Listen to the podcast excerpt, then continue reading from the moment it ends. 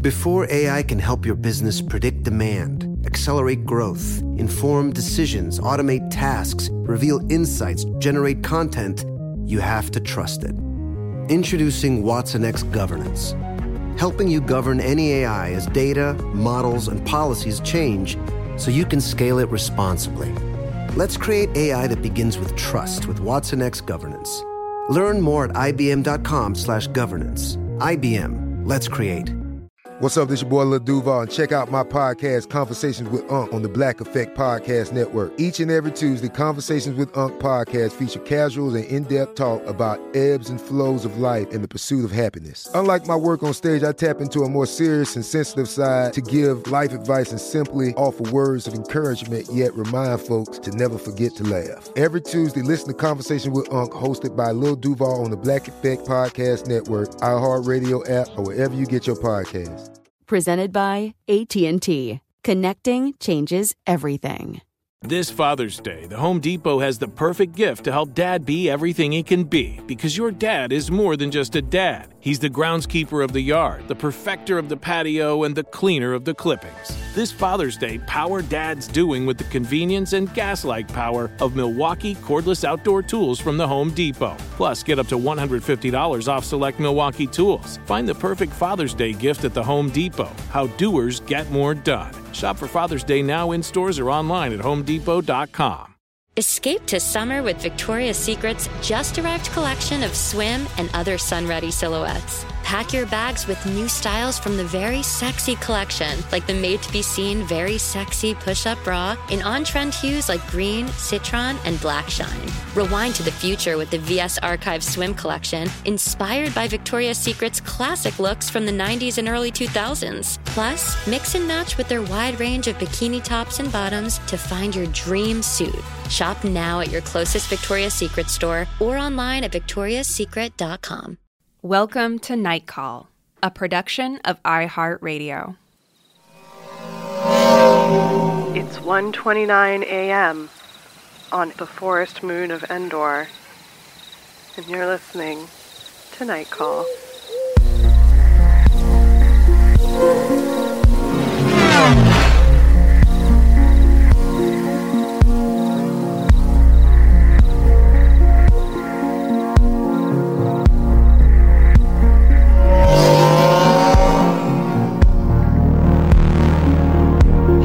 And welcome to Night Call, a podcast for strange days and lonely nights. I'm Molly Lambert, and with me, as always, are Tess Lynch and Emily Yoshida. I had to train uh, Molly phonetically to say the forest moon of Endor. and she slayed it. yeah, no, killed it. killed it on the first date. Thanks, guys. Always been bad at maps.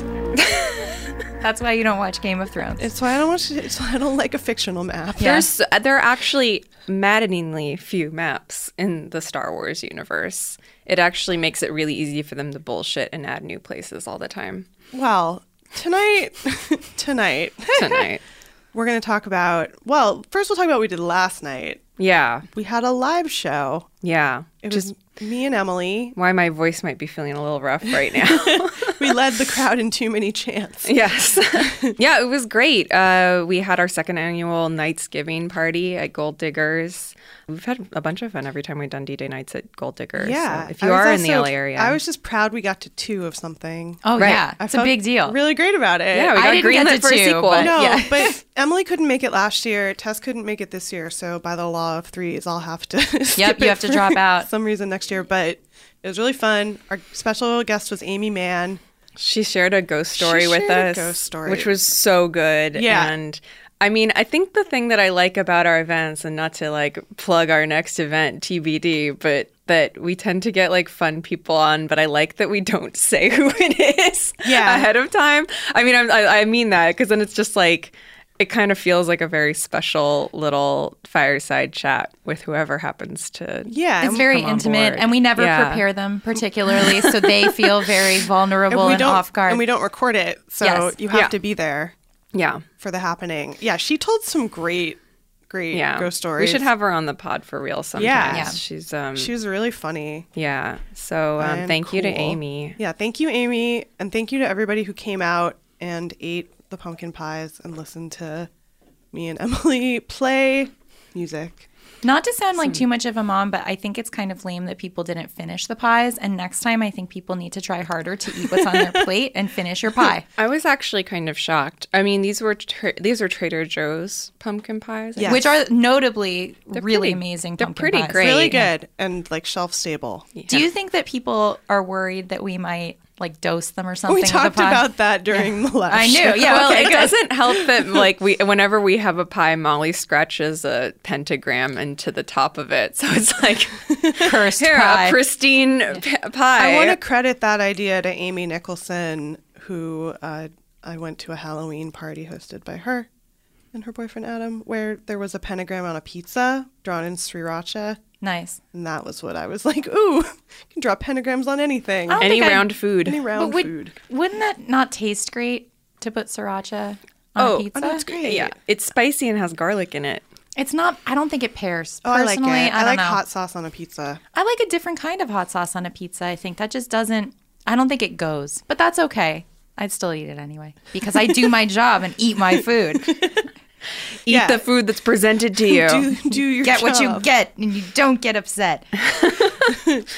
Um, so I don't. Have you guys watched The Mandalorian yet? No, but we have to talk about. no, but We have to talk about Baby Yoda.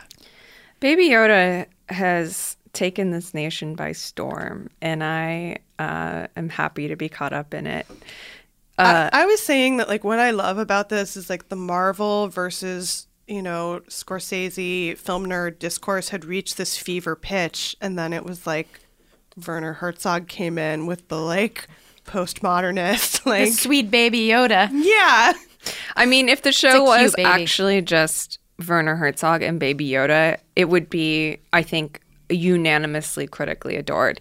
It's That's actually 100% true. Not Also- that great of a show so far. There are only two episodes out, but I think the degree to which it's like really leaned into creature stuff and cute Baby Yoda, also just between this, I was I tweeted this, but like between this and Detective Pikachu this year, cute tech, like CGI cute tech, has gotten so good that I don't know where we go from here. Like, how do you make a thing that's cuter than them? Well, I thought it was funny because it's like I obviously don't care about Star Wars lore, but just the idea that everybody was like criticizing Disney for being the Borg, and then it was like, look, it's Yoda, but we made it small, and everybody was like, ah, oh, look at it, it's small. It's just wild to me that like it's their first ever Star Wars TV series. Like, Not counting the Christmas special. That's not a series. I know. I mean, well, well, the series does actually make the Christmas special canon because they mention Life Day in the first episode, which is the holiday that the the Wookiees are celebrating in the Christmas special, um, where they have a hologram of Jefferson Starship. Wow, that sounds like Wait, something what? I'd enjoy. Excuse me.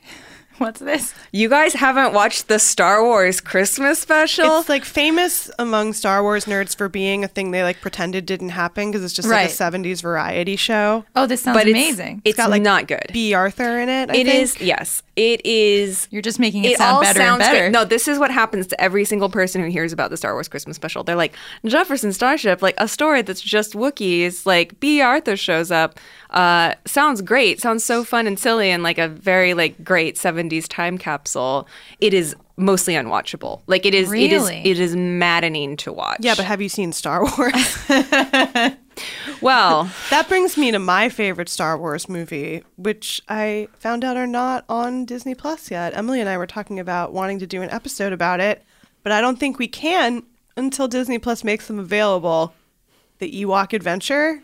Yeah, man. I haven't seen it in so long. Freaked me out so much as a It kid. It freaked me out so much as a kid, and therefore it was the best. Um, Well, I feel like Mandalorian is a encouraging sign that Disney is willing to embrace the dorky kind of weird side of Star Wars. were the it's like Ewok Adventures TV movies? yes, they're TV or no, they were straight to video.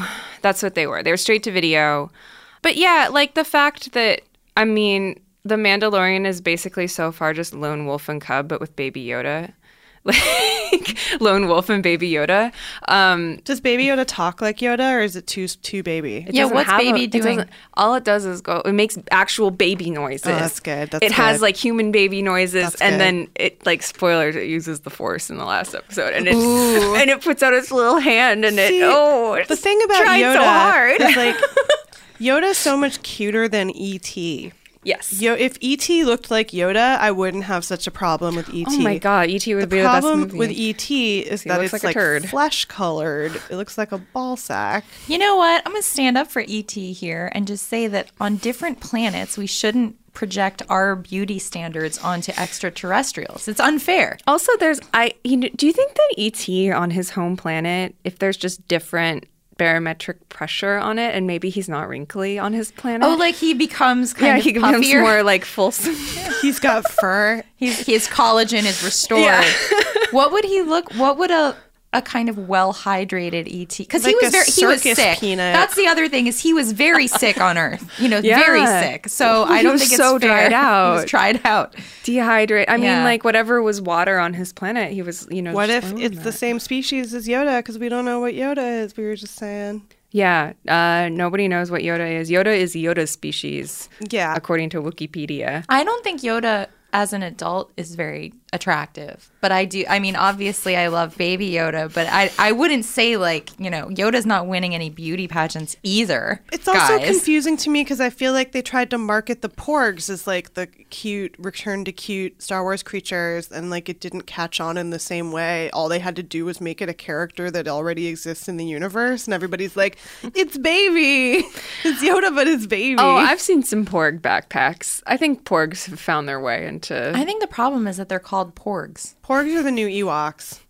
People, the true. people who love porgs love them the most. at some point I'm going to be on this uh, a podcast talking about Return of the Jedi and and and vehemently defending the Ewoks. So um, Pro I will- Ewok. Good. Yeah, we're very pro Ewok on this pod. Yeah, I mean, I'm I consider myself a serious Star Wars fan or whatever, but like that includes Ewoks. That's not like oh, but except the Ewoks. It's like no, that is why Star Wars is good because there's a planet full of teddy bears. That is why Disney Plus Night Call commands you. We we compel you. We compel you. The Power, Power Night Call Pod compels you. compels you to put the Ewok Adventure movie on Disney Plus for old millennials for whom that is Yeah. the touchstone of uh, Star Wars. Just bring back more like non-market tested children's fare that makes Yeah. makes kids cry. Have you seen it, Tess? Ever What? the the Ewok, Ewok Adventure? Adventure? I, I've I've always been really uninterested in Star Wars, and I've kept it a secret, except on podcasts that we Yeah, do, yeah. where every so often I tell you guys, As a but then you refuse to let it sink As in. a person who doesn't like Star Wars, I feel like it's like if you like other '80s dark fantasy, uh huh. puppet heavy movies. Well, you know, I don't actually like love puppet heavy movies in general, but I do make some exceptions, which is why we're going to force you to watch Labyrinth. Yes, we're At gonna some watch point. Labyrinth. Puppet Puppet December. Labyrinth, Puppet yeah. December, fantasy puppet, 80s, like Yeah. pre CGI Yeah. December. I've like dabbled in some Star. I, I know that my time is coming for a full deep dive into Star Wars because my kids are older now and, Oh, yeah. and are more kind of like into that. Look, I want to go to the Star Wars land. Yeah. Oh, Emily and I went to the Star Wars bar in Hollywood. so jealous of this. Oh um, God. and yeah. it was the greatest Hollywood experience because we were the only people in it, and our bartender was Harley Quinn. It's a very jumbled. It's like it, it- you know, in the exterior, it is a Star Wars bar. It's called Scum and Villainy Cantina, but inside and on the menu, it is just like a jumbled. It's like a Comic Con bar. It's basically. like Jabba the French fries. but then there's like a drink called Dracarys. Like it's like they've got Oh, Game of. Thrones stuff. They've got it's they've got like a- Mar- Marvel stuff like a DC fandom stuff. themed It's just a fandom theme bar. but it was like. But we were the only people we in it, which made it really interesting. And Harley Quinn was like, "What do you want, honey?" I was wish like- she would have done an uh, impression. I don't remember. she was that. wearing like a full-on, Yeah. great Harley Quinn. It was impressive. cosplay. I hope she gets really good tips. Me Yeah, too. I'm sure she does. Um, does. but it was also great because it felt like what you imagine the Star Wars cantina would really be like. Because Mm-hmm. people were like, "Is that the one in Disneyland?" And I was like, "No, no, it's the one on Hollywood Boulevard." So it is like a meeting point between the worlds. It feels like it's like tourists and weird nerds like us. We're going to take a break real quick and we'll be back in just a moment.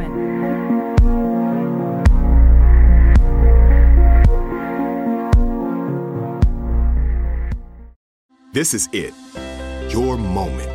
This is your time to make your comeback with Purdue Global.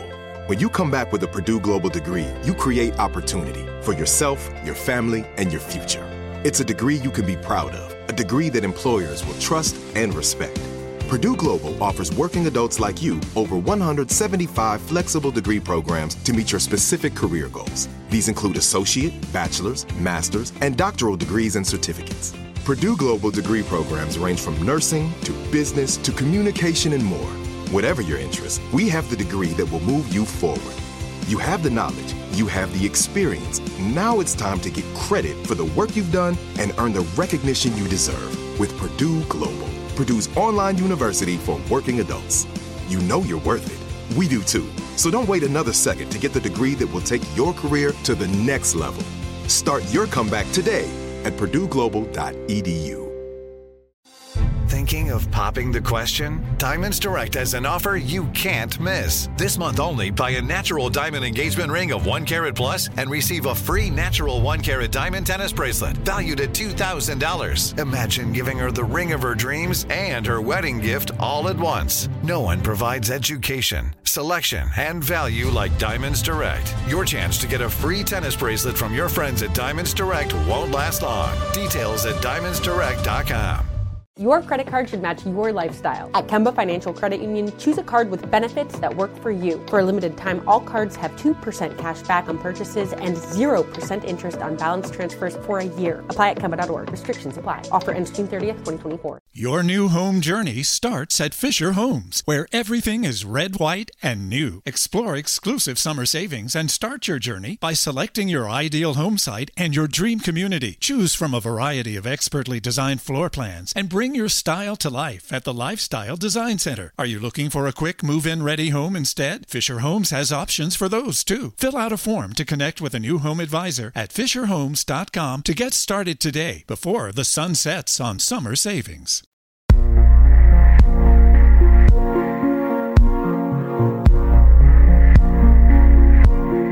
Welcome back to Night Call.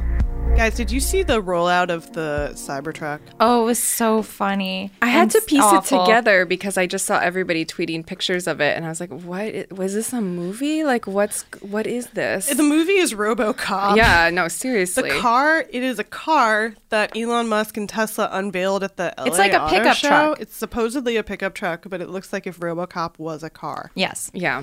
Tess, would you like to give us the cliff notes? Yes. So the Guardian, this is from the Guardian. Um, they quote Musk as saying, "We created an exoskeleton," he said to rapturous whoops from those attending the LA launch. Yeah, exoskeletons. it is literally bulletproof to a 9mm handgun. Franz von Holzhausen, Tesla's chief designer, asked Musk if he could lob a metal ball at the window of the vehicle. Really, said Musk. The window smashed. Oh my fucking god, said Musk. Maybe that was a little hard. Showing confidence in the vehicle, von Holzhausen then suggested he should lob it at a second window. Try that one? Really? asked Musk moments before the rear window was also smashed. It didn't go through, though. That's the plus side, a stunned Musk said. Guys. Yikes. Guys, yikes. Um, my favorite reaction to this was from Max Read, and this is also before I knew it was going on. So I just saw the picture of this. It looks like a low res computer generated car because it's just it's like a polygon. Yeah. Um, and it has the two like smashed windows in it. And he said, not for nothing, but the smashed windows actually complete the whole driving my luxury armored command unit through the violent slums to Elysium transfer station for my off world vacation. Yep. Um, yeah. Yep, that's the vibe. That's the vibe. What's really weird is to present this car and like seemingly Musk, if he didn't plan to have that happen, it's like, what did he plan to demonstrate? So it just seems like such a stupid error, you know? I mean, it's also stupid to throw a bunch of rocks at a car. The whole thing is so dumb. the the font that they put Cybertruck in was like just the funniest bad font. The whole thing was like self-parodic Yeah. to the extreme. And then uh, on Jack AM today, Kate and Jack Kate was saying that it was all like Magic's biggest secrets revealed. Yes. was the vibe.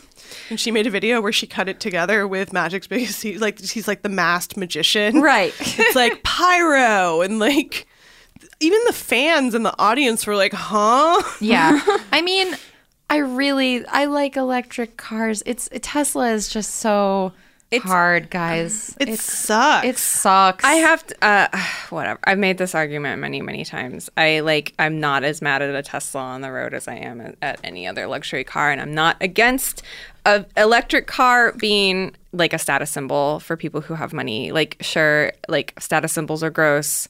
It's part of the culture that we live in. But if it's for an electric car, okay, fine. Right, exactly. Like, Here's what I'm going to say: those people are the worst drivers. Well, that is also true. Is that they have replaced the other luxury car drivers as the worst drivers. Tesla drivers Angeles. do tend to be bad drivers, but there are also so many of them that it's hard to even say. But it comes with like this narcissistic self confidence. That's possible. You rule the road. I like the idea of a Leaf.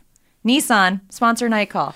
Nissan sponsor night call. We I want have a hybrid that I really like, but it's 10 years old and it's starting to be creaky. And Nissan, give us the electric vehicles. Yeah, yeah, we're pro electric vehicle, but also like it shouldn't be for rich people. They Well- should be like, wasn't that the whole thing that it was going to be like a cheap model of the Tesla eventually, and that didn't really ever happen? It's cheaper. I mean, there's different tiers, but none of them are affordable. But the also, Leaf or the Tesla? No, no, the Tesla. Yeah.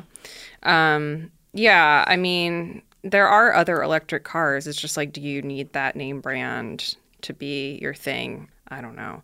I was looking at this because I I don't know anything about stocks, but I was like looking at the whole Tesla or the Tesla what's it called? Cyber Cybertruck? Cybertruck. Cybertruck. Rolls off the tongue, doesn't it? Come Cybertruck. on. Um, Grimes came up with that name. Um, but uh, I was like, that feels like the kind of thing that you could watch in real time, like watch stock. Just Oh, totally. it did apparently. It like it like bumps down, and then the second baseball is lobbed at a rock or whatever. and. I, I I just see a little bit of, of action, but I don't also know how to. I don't know anything about stocks, so I'm gonna close this tab.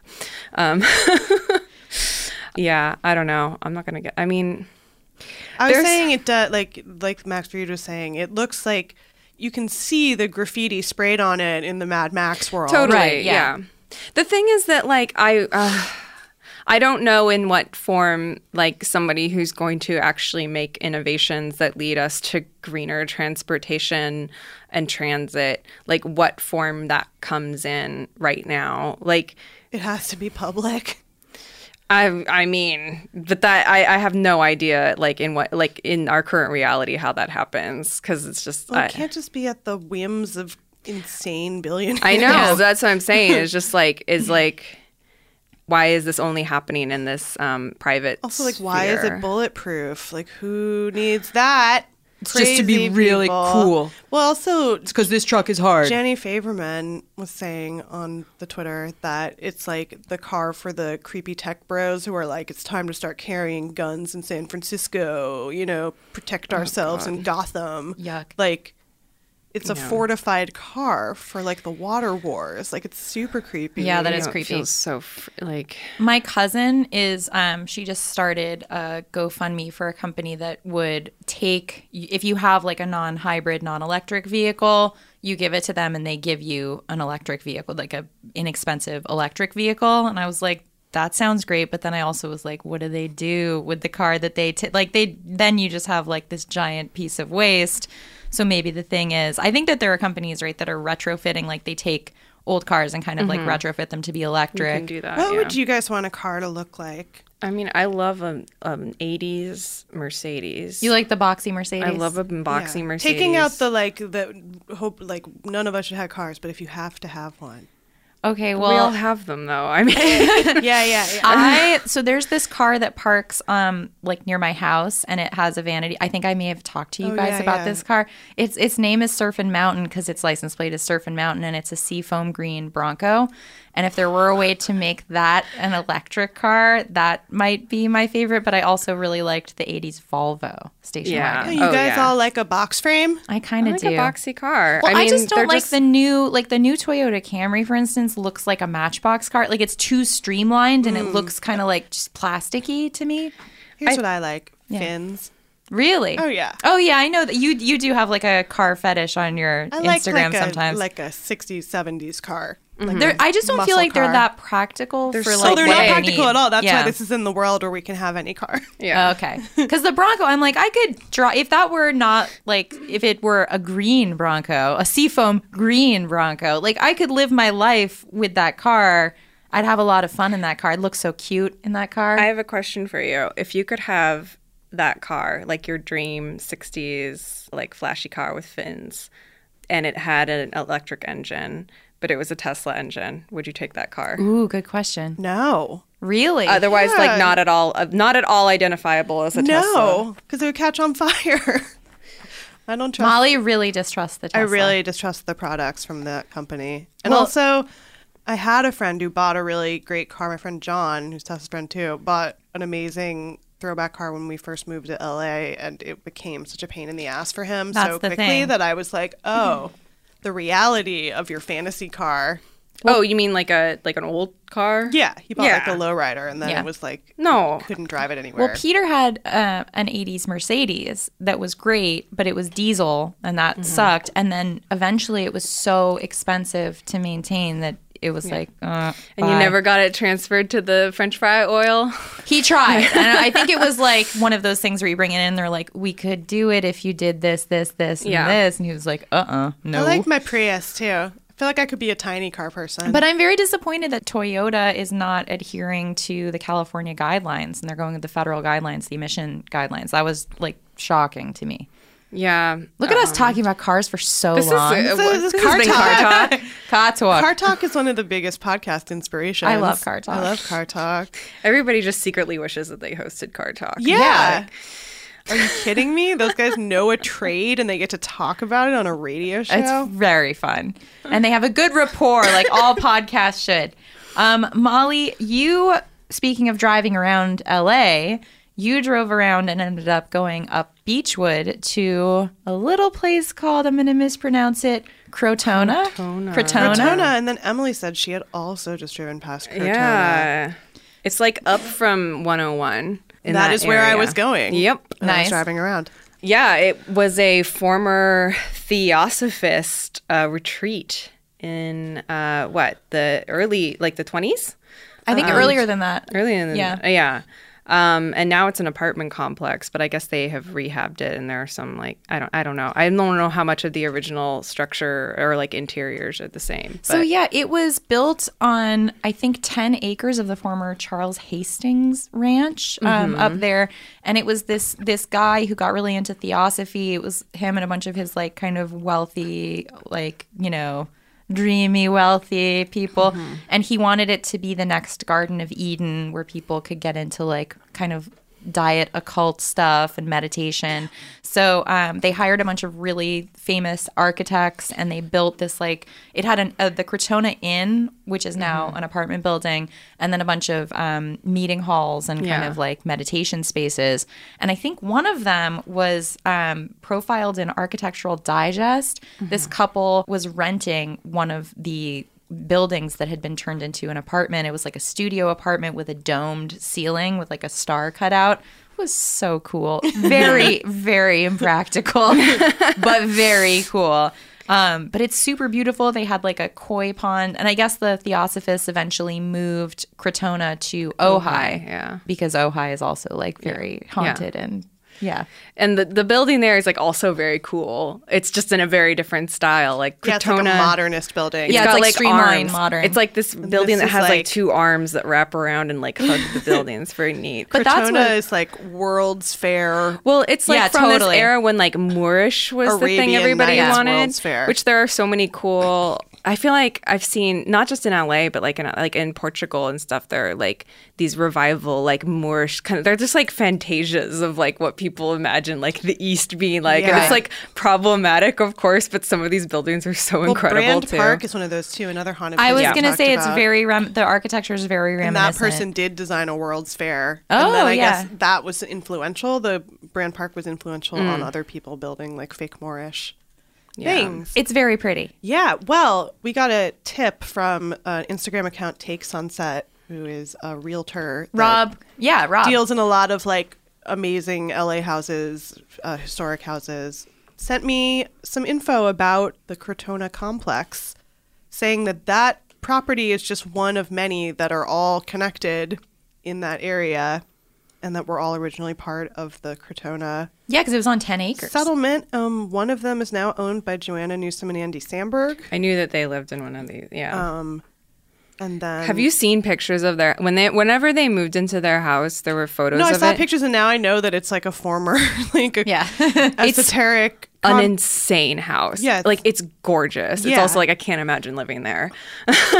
totally. Um, and then the the ones that are rented out, I guess a woman rents them out now, and one was designed by Richard Neutra. Mm-hmm. I wonder which one. But yeah, I mean, I looked a little bit more into the history of Krotona, and I guess it was sort of an amalgam of world religions. Mhm. And then Mhm. there was a guy named Krishnamurti who they wanted to be the leader of it, and he was like, "No, no thanks. It shouldn't have a leader." But I think there are some ties between Theosophy and Scientology. Oh, really? Um, Hmm. At least as like an inspiration for Scientology. That makes sense. It predates it. Yeah, I feel like they were all dabbling in that. All the all the folks in the the Jack Parsons circle. Yeah. But these guys did not drink or smoke, and most of them were vegetarian. Yeah. And that was like, and also you could have your, they did like a lot of aura readings, but it was Mhm. like only if you're really experienced and Yeah. know what you're doing with that aura Yeah. will we read it. Yeah, it was a lot of like they would host these sort of open um, like forums and stuff and and and uh, lectures and everything about all their uh, or reading other other supernatural studies, I suppose. Um, There's yeah, a lot of that esoteric stuff, like right between kind of like Silver Lake and Beachwood, because there's also a, I don't know what it's like a a similar kind of like religion ish thing that's um I can't remember the name of it, but it is on Los Feliz Boulevard, like kind of The as Self-Realization Yes, the self realization Yes. fellowship. There's a lot of those things going on in that Mhm. area. Yeah. As always, LA continues to be a fertile ground for experimental religions. I still want to go to the Foursquare Heritage Museum. Oh yeah. Oh, let's go. I, I also we then should went to the Philosophical Research Society, not like purposely. I just Mhm. like drove past it and was like, "Oh, another weird place. I should check it out. I've never Mhm. been in." Um, I didn't know that it was related to other theosophy stuff, but it's also Manly P. Hall founded it, who's another weird person we should do more pods about. That's a funny Um, name. it's a super funny name. Sorry. And then, um, like it wasn't Who really is Manly P. Hall? He was like a like how to win friends and influence people, kind of like a Mm-hmm. you know self improvement, weird esoteric new agey stuff. Mm-hmm. Um, but apparently Reagan was really into him. Hmm. Really? Uh huh. Did he he predated Reagan though? He was or, yeah, but I guess they were not contemporary. Reagan's teaching, like Reagan read all his teachings and was very influenced by them. Weird. Interesting. Well, uh, if you have a favorite hidden uh, experimental religion or esoteric uh, facility in your town, let us know about it. Uh, give us a night call at 1240 46 night or a night email at nightcallpodcast at gmail.com. We're going to take another break and we'll be right back to talk about this week's movie.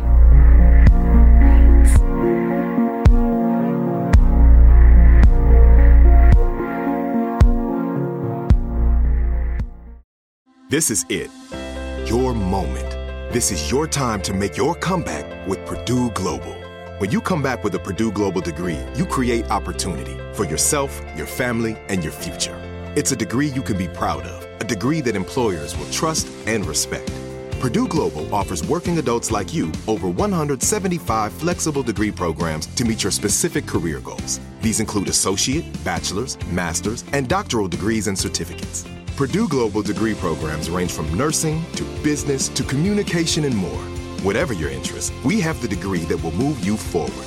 You have the knowledge, you have the experience. Now it's time to get credit for the work you've done and earn the recognition you deserve with Purdue Global, Purdue's online university for working adults. You know you're worth it. We do too. So don't wait another second to get the degree that will take your career to the next level. Start your comeback today at purdueglobal.edu. Thinking of popping the question? Diamonds Direct has an offer you can't miss. This month only, buy a natural diamond engagement ring of 1 carat plus and receive a free natural 1 carat diamond tennis bracelet valued at $2,000. Imagine giving her the ring of her dreams and her wedding gift all at once. No one provides education, selection, and value like Diamonds Direct. Your chance to get a free tennis bracelet from your friends at Diamonds Direct won't last long. Details at diamondsdirect.com. Your credit card should match your lifestyle. At Kemba Financial Credit Union, choose a card with benefits that work for you. For a limited time, all cards have 2% cash back on purchases and 0% interest on balance transfers for a year. Apply at Kemba.org. Restrictions apply. Offer ends June 30th, 2024. Your new home journey starts at Fisher Homes, where everything is red, white, and new. Explore exclusive summer savings and start your journey by selecting your ideal home site and your dream community. Choose from a variety of expertly designed floor plans and bring your style to life at the Lifestyle Design Center. Are you looking for a quick move in ready home instead? Fisher Homes has options for those too. Fill out a form to connect with a new home advisor at FisherHomes.com to get started today before the sun sets on summer savings.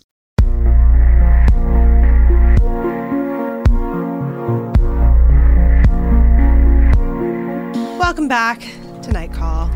Um, I made Tess and Emily consume another really long thing after uh, A reading gigantic hot dog. 400 page book. I said, Um, hey, please watch a four hour movie. That movie is Warren Beatty's Reds. Three hours and 15 minutes long. Yeah, it's not four hours. No, it's three hours and 15 minutes. But it feels like four. Look, you can't tell anyone how long it is before you have them watch it. I warned you. Uh, it moves though. Having just watched another three plus hour movie, uh, th- I had a very different experience watching this. Wait, which other three hour movie did you watch? The Irishman. Oh, right. Yeah. Uh, The Forgot that was so long. I think that should be illegal. Um, Irish. Um, yeah, no, I uh, I had never seen it. It I I didn't even really know what it was about. I mean, I knew it was about like American communists, but I didn't know what time period. I assumed it was like in the fifties, um, but I did not know that it was uh, World War One era. So, I mean, I thought it. I thought it moved. It was Warren Beatty direct. It was like his passion project for so many years, and um, was insanely expensive. I think, and took like a year to shoot. Yeah, they thought it was going to take like 16 weeks. And Yeah. It took a year. Haha. yeah. Um, You I should mean, know when you go to Russia, it's always going to take longer. Yeah, they didn't shoot in Russia though. I think they shot in Finland, I Yeah. believe. And so he produced, co wrote, and starred in this movie. Yes. He was very passionate about it.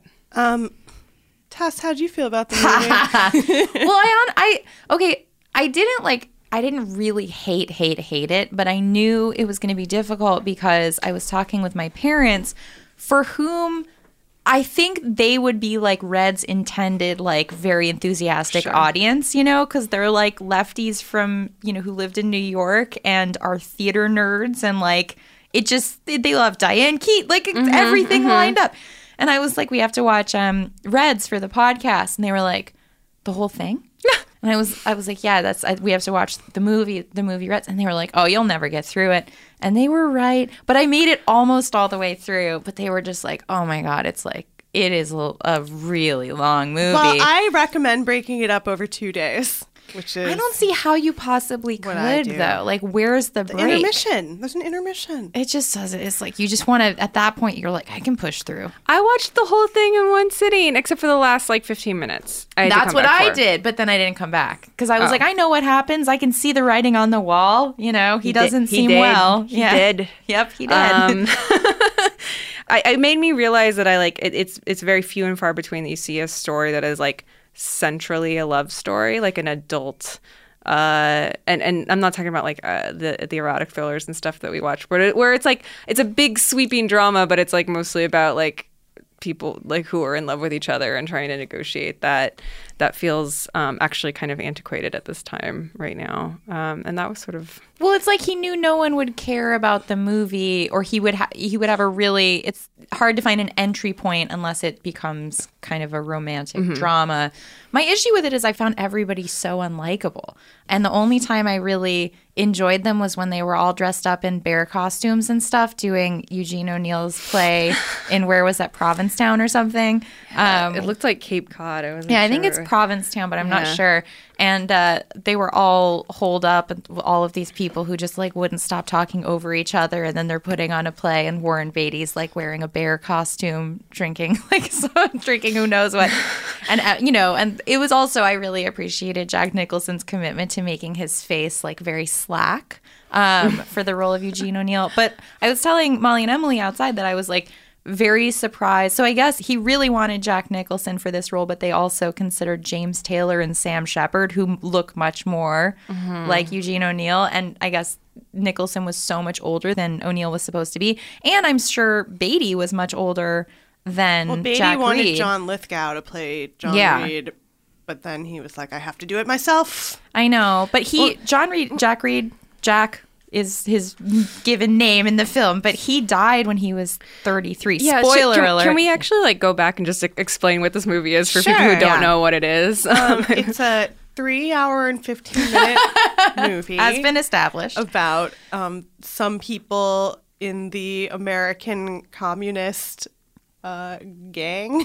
Okay. Well, they were part of the Socialist Party uh, in the states, and then like become involved in like global communist politics at the time that Russia is having, like the Bolshevik About communists in. America around the time of the Bolshevik Revolution. well, and it's obviously based on real people. Jack Reed. It's based on Jack Reed, who wrote 10 Days That Shook the World. He was the only American journalist in Russia at the time. And Diane Keaton plays Louise Bryant, who is a writer, feminist, person of interest who had lots and lots of affairs and had a bunch of horrible diseases later that are not covered in this movie that I researched deeply. Sexual diseases? No, it's a there's she suffered from some so she was apparently never a big drinker, which is kind of lines up with what happens in the movie where she's usually like pouring other people drinks. At one point someone's like, "Oh, you're not drinking your beer. Like, do you want wine?" She was like, "No." But they don't really go into it. But she had a period of like very intense alcoholism after she married her second husband because she got this disease that is it just sounds like the worst thing ever and I spent a long time looking at Wikipedia Hey, about at least it. she found love again. She no, it was apparently a really really bad. I mean, basically what happened is so she married this really wealthy guy whose last name was Bullitt. Um, and she got a terrible disease that affects adipose tissue, so you just get like huge fat deposits and Okay, tumors. okay, okay, that's enough. It's bad. So then she became an alcoholic. She also had a daughter, and I think they adopted another child, but because of her alcoholism, she lost custody of the kids. He got custody of the kids, and her daughter, Anne Bullitt, became then a horse breeder, socialite, and model. Very interestingly to me, she passed away. Um, I went on a deep Wikipedia dive. This was like around the time when I So was like, I cannot look at the you're screen. mad at the movie for being like it's just really like the historically inaccurate in some You way. know, it's historically You just wanted to see those fat deposits. I did. I just felt as though it was it was a very it romanticized things that I didn't find to be romantic and I was frustrated knowing that she was never recognized as a good writer because I wanted her to be a good writer. I mean, that's part of the Right, the yeah. crux of the movie is that she really wants to be this like ambitious writer but that she's never actually writing anything and she keeps being like I can't work cuz there's all these people in your house all the Mhm. time. Uh, and so she never gets it done. And when people ask what she writes about, she goes nothing and everything, and it's very vague. So then you kind of want, like, I, I was nursing this hope that she would kind of like really come into the, her own and be really like a Well, she talented does writer in the movie. Well, only a little bit. There's only one thing she's known for. No, but then she like goes with him to Europe and she like finds like like he finally respects her because she stops writing about dumb bullshit. But isn't it super boring in a way to think of don't you wish that it could have been tweaked that she was actually so much more talented than any of these men who were No, always tearing her I down thought it was about it was about how like women get marginalized in movements that are supposed to be like avant-garde always. And it was about to me it's about the 19 teensies uh, through the lens of the 1960s as this like failed experiment in idealism but then it also it's like just felt like now to me i was like these are all the same things people still argue about and it's about just sort of like the way that like human flaws get in the way of your big ideals I feel like less than the issue of whether or not she ends up being like a great writer or like goes down history as a great writer. I think one thing that con- contrasts her um, with Jack Reed or John Reed um, is that uh, she actually sticks to journalism and sticks to writing and he gets so caught up in like actually trying to be a politician which is like the whole kind of last third of the movie is He's also writing poetry He's that writing- everyone knows is bad. right not a strong suit But he's so hot that everyone's afraid to tell him. you know, but, but I think like, but I think that that's really interesting. Is like, and I think it, you know, it's obviously very instructive that it's the man who's the person who gets pulled into actually being a political figure and like being the figurehead of this movement, as opposed to having what's ultimately kind of the humility to be just the like documenter of it and to you know take all of it in and to be the person who's out there in the trenches reporting which she sticks to and you know they keep kind of running into each other in in Russia and sort of like having dramatic uh, meetings and it's always it always has this tone of like she's sticking to the thing that she said she wanted to do Right. um, which I thought was really interesting um, and she's like trying to prove to him always that she's like a serious person or like as serious as he is because it's like everybody automatically treats him like the smart one. But the movie doesn't. The movie's like they're equals, and this movie is about two people that are e- intellectual equals trying to like navigate the world. But there's so much hypocrisy in those characters. I mean, he's a socialist where he has a sign on his door that said, um, property is theft, come in.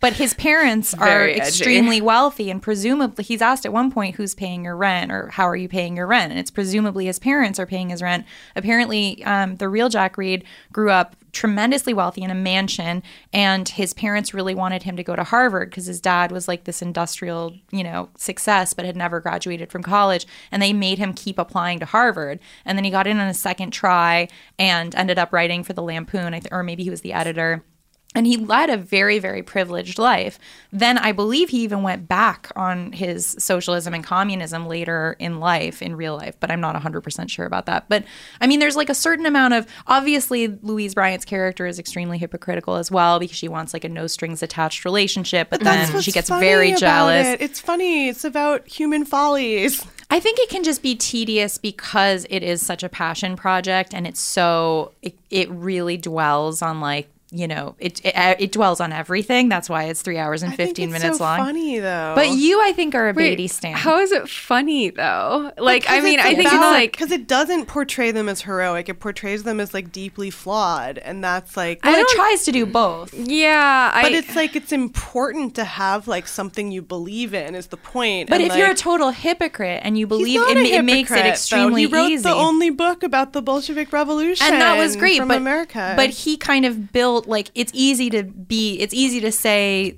you know property is theft come in if you can afford rent on a beautiful brownstone in greenwich village right, Right, but at least he let everybody come in. Like rich people can disavow being rich. i don't know man it it didn't it that seemed as though it was being framed as being a virtue and i found it kind of not I yeah, I didn't have as much of a problem with that. I didn't actually catch on that his parents are rich, but it's also just like he's a white man. like it's fine. Like he's kind of protected. Like and he's like you know, a hot white man yeah, and they're hanging around with like Emma Goldman, who like they very She's- adorably call She's EG. amazing. Didn't you think she was amazing? Um, i thought a lot of the performances were amazing she Maureen Stapleton played her. I think she won the Academy Award Yeah, for and she supporting was great. just yeah, like she's the great. idea of making like a three-hour movie that is a character-driven movie with like a lot of amazing actors in it. That's like george plimpton about good. something interesting that people don't know that much about. I thought it was just it was very like we've always lived in the same moment. Like people have the same foibles always. Like You didn't find it a little indulgent when pe- people took turns, both the witnesses and the actors. The witnesses, we should probably discuss. No, I discuss. love well. the witnesses. With the love the ukulele, I love the witnesses. Were my favorite. Yeah, part. so it's I like the movie is sort of punctuated by these um, kind of talking head interviews with a lot of people who were contemporary with um, with uh, Jack Reed and Louise Bryant and kind of knew them or were, th- were in their circles or were also you know in the social socialist movement and um, they're all like in their 90s at this point and some of them are uh, a hoot. Honestly, it Um, was so funny because Henry Miller. I was talking gonna Yeah, say Henry Miller, Henry yeah. Miller. Loving to fuck Yeah. yeah. is great. Who are the Um, two women? There's like these two ladies who talk that are British, and one of them has like enormous glasses. Yes. I was just like, she's. Oh, I want to be her when one I'm of them old. i know that one of the women was the was a relative of louise bryant's first husband Okay. um, who was the dentist in portland and so she knew she the one who was through that. like, she always struck me as an exhibitionist. i think Yeah. so Yeah. and she wanted my coat Yeah. oh, the coat. The oh, that was so sad though. A woman like- wa- that made said me that, think. yeah. I was like, Louise sucks. She was like, Louise wanted this coat that I had that I like brought back from Germany. And she kept asking for it, and I kept saying, "But I also like want this coat." also, like side note, Emily and I are both very attached to the coats that we have right now. all talk. We've been talking about coats a it's, lot. it's coat Mhm. weather. Um, but she she started this woman, the witness, started shaking when she was talking about it. Like she was still kind of really traumatized, and she was like, I eventually I just had to give it to her because she just wouldn't give up because that So- was Louise. She just got what she wanted. I was like, fuck that woman. She's Took like, your it was okay. I had other coats. Yeah, I just I think the shagginess of it is to me at least part of its charm. Well, it's not that shaggy. It's not It's not shaggy. It It's was edited by Dede Allen, who's like a famous new Hollywood editor, and just I mean, just the fact that it like opens with the you know that it has the interviews woven in. But it's not. It does not strike me. I mean, it is a studio film, and I think like much. To, it was Paramount, I believe, who put it out, and like I think much to their chagrin, by the time it was finally It's like, a good Doctor Zhivago. I mean, it was it won a lot of Academy Awards, But it won. He won for best director, but it lost in two categories, including best picture to Chariots of Fire. I just showed it to Reagan at the Reagan White House. I'm sure Warren Beatty is extremely proud of what he did with Reds, and I think it is of a time. But I think watching it now, you can see think it's parallels, but it's a very time. dated. No, it's not dated at all. I don't. Yeah, I don't think it seems dated. I think the production value on it is actually. This is why I say that it doesn't feel shaggy to me. It, like it's actually like. I mean, it's beautifully shot. I mean, It's of very course, pretty. Fucking And like it just Vittorio opens with- Storaro, but like it doesn't have a lot of the markers that like would give it away as a 1981 picture. Like it, it all of the location shooting, all of the natural light shooting, and just like.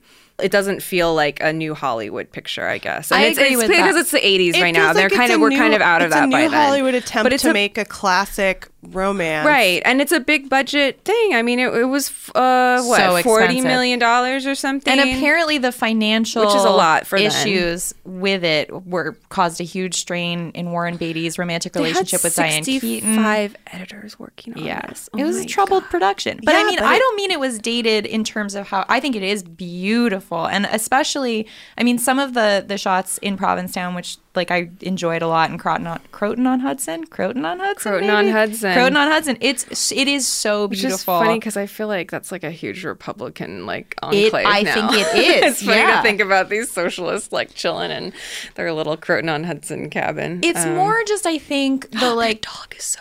Oh, the dog. See, okay, my favorite part of this movie is when uh, he gives he gives Louise a golden retriever in a box, and then it then they have to potty train and that the dog's name is Jesse, which is the weirdest the name for a dog I've ever heard. in my life. I have a friend who grew up with a dog named Jason, and I was like, "There you go, can't beat Jason. That's the top dog Molly, name." Molly is a popular dog name. Oh, so is Lola. People are always like, I had a dog dog's named name." Lola. You did? Yeah, I'm Oh, sure I I've didn't told even you know this. that. Yeah, I must I- have erased it. I, from um, my- I love the name Lola. I can't believe you didn't like Reds. It's so good. It's my favorite movie. Is It's it your favorite, movie? movie Yes, I think it's the best movie of all time? When was the first time you saw it? I saw it. Okay, the first time I saw it was in college, and I was like, "Why isn't everybody talking about this all the time? It's so good." But the first time I saw it, I definitely thought that it was about like a folly, about like pursuing a folly to your detriment, like a Werner Herzog movie. Mm-hmm. And then the next time I watched it, I was like, "No, this movie rules. It's about having principles that you stick to and things that matter in your life, and not just like."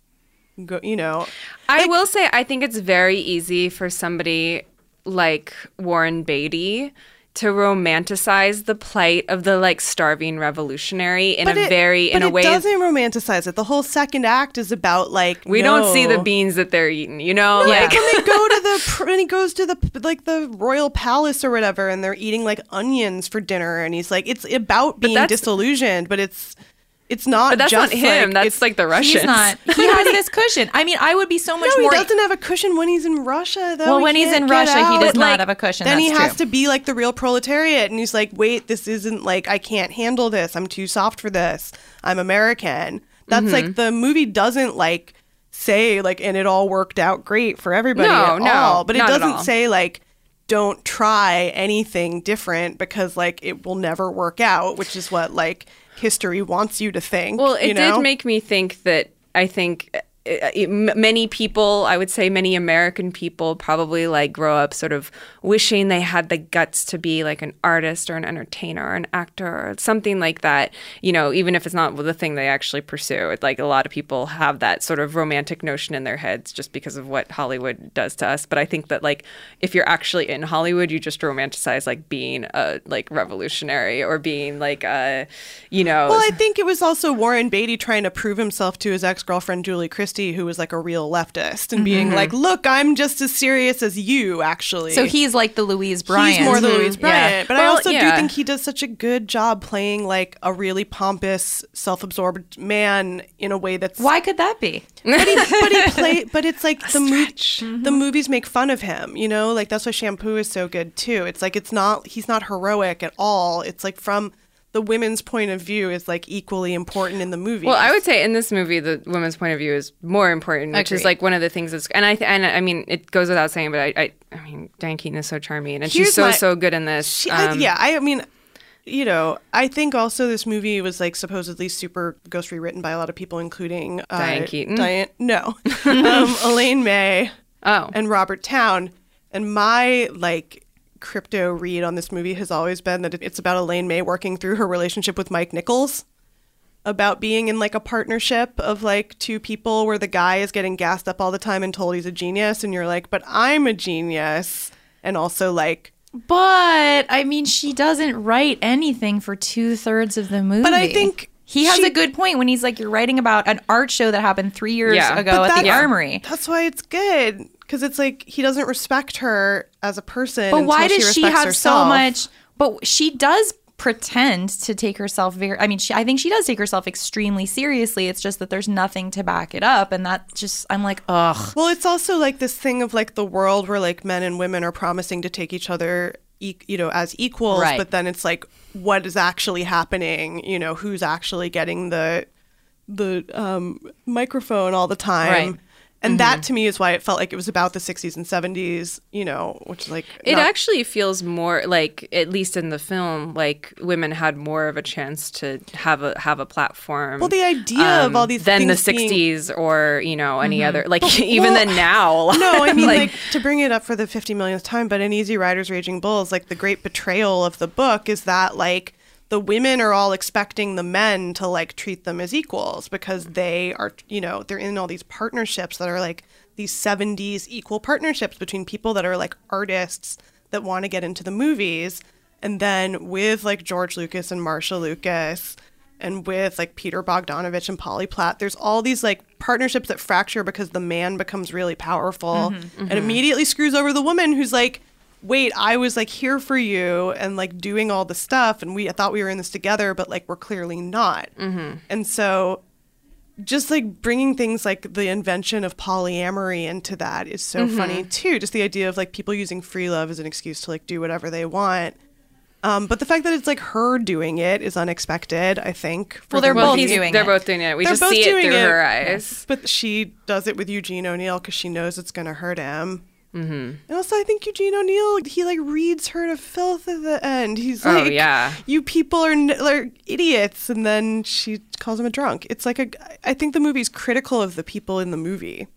Yeah, I don't think it's uncritical of them. I mean, I I just think it, it has an easy time romanticizing a lot of it too. But I don't think it's unanimously in one. I think one that it's or the other. romantic that what Warren Beatty clearly thinks is romantic is like an equal partnership between a man and a woman. Right. You know, he wants to be in love with a woman that he respects. And I feel like that Yeah. comes across in the movie, and that's what makes it different from a lot of movies that are like famous Hollywood romances that to Mhm. me like make me feel well, nothing. Yeah, that's the thing is that like in this story, it's not like the romance is the break from the work or the obstacle that they have to overcome. It's like all woven into it, which I, I, I think what makes it feel really interesting to watch. And like I think it would be really hard to write something like this Mhm. because you're so used to kind of balance like contrasting a, a romantic relationship with whatever the problem or the action is. But like to make it all like there are no boundaries between like the work that they're doing and how they're trying to better themselves as people and how they're trying to like maintain their relationship and make it work and i think that that's like that task of writing that i, I actually really admire in the movie a lot That's a that's a great point, and Yeah. I I did enjoy. I mean, there were things I enjoyed. I think if it had been a shorter movie, I would have given it much more of a pass. But I think that the problem is how high of a tolerance you have for people like that who are just they talk like so much over each other. They and got so many ideas. They have ideas and they've had a lot of coffee. and as I soon as it. it So started much with coffee. the coffee, I started to get really it. stressed out. I was like, they can't possibly. That's not a good idea. Like My they're brother- drinking coffee all night. My brother night. always talks about the coffee houses starting the Great Enlightenment. you know, because everybody was drinking so much coffee, they had lots of ideas. Mm-hmm. It's true. I think that's what it was. Sure, I'll take it. I'll believe that. more ideas in the day Yep.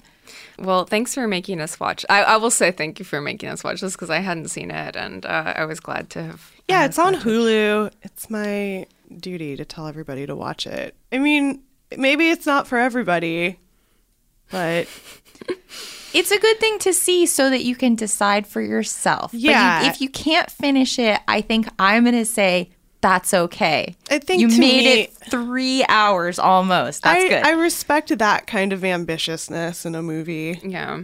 And I think it succeeds. I think it is the kind of movie that needs to be that long, even if it doesn't need to be that long, if you know what I mean.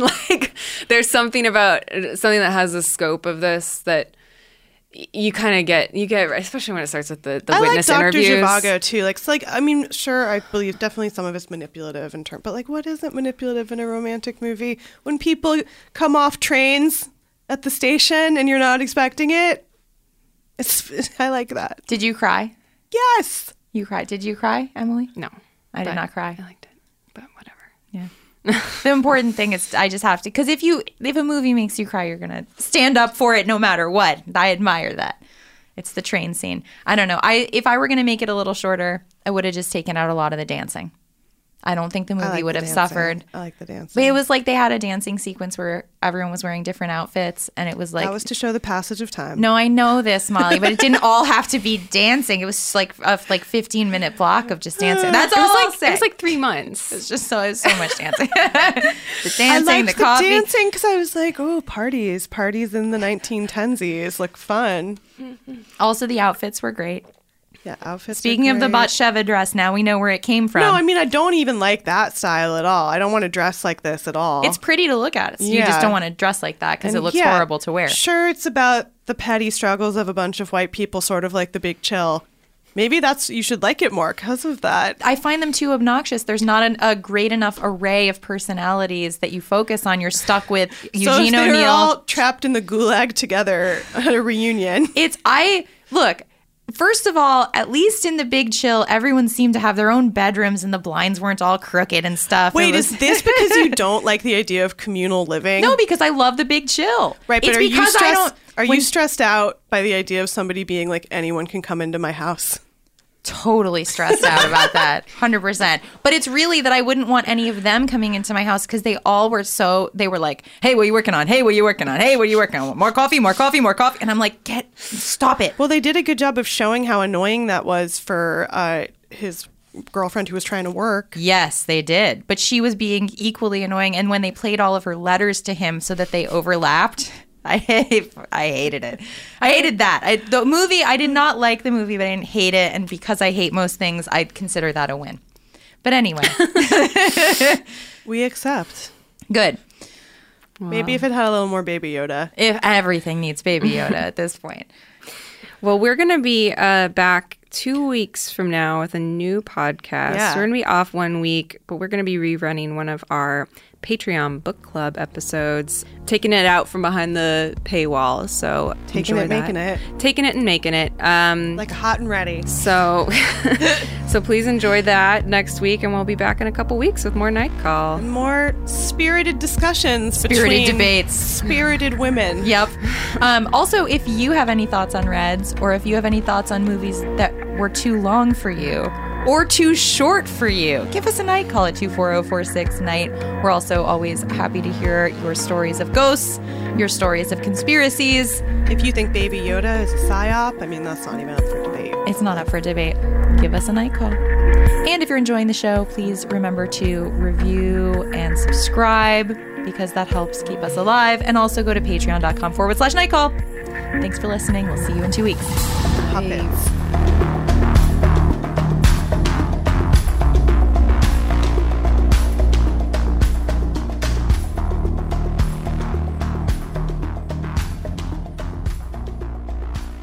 Night Call is a production of iHeartRadio. For more podcasts from iHeartRadio, visit the iHeartRadio app, Apple Podcasts, or wherever you listen to your favorite shows.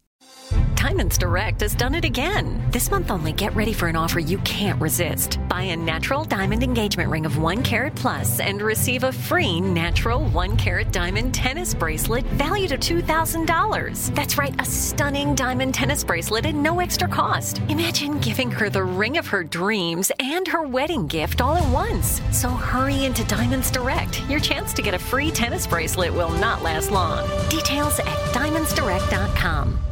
Your credit card should match your lifestyle. At Kemba Financial Credit Union, choose a card with benefits that work for you. For a limited time, all cards have 2% cash back on purchases and 0% interest on balance transfers for a year. Apply at Kemba.org. Restrictions apply. Offer ends June 30th, 2024. Your new home journey starts at Fisher Homes, where everything is red, white, and new. Explore exclusive summer savings and start your journey by selecting your ideal home site and your dream community. Choose from a variety of expertly designed floor plans and bring your style to life at the Lifestyle Design Center. Are you looking for a quick move in ready home instead? Fisher Homes has options for those too. Fill out a form to connect with a new home advisor at FisherHomes.com to get started today before the sun sets on summer savings. This is Malcolm Gladwell from Revisionist History. eBay Motors is here for the ride. With some elbow grease, fresh installs, and a whole lot of love, you transformed 100,000 miles and a body full of rust into a drive that's all your own. Brake kits, LED headlights, whatever you need, eBay Motors has it. And with eBay Guaranteed Fit, it's guaranteed to fit your ride the first time, every time, or your money back. Plus, at these prices, you're burning rubber, not cash. Keep your ride or die alive at ebaymotors.com. Eligible items only, exclusions apply.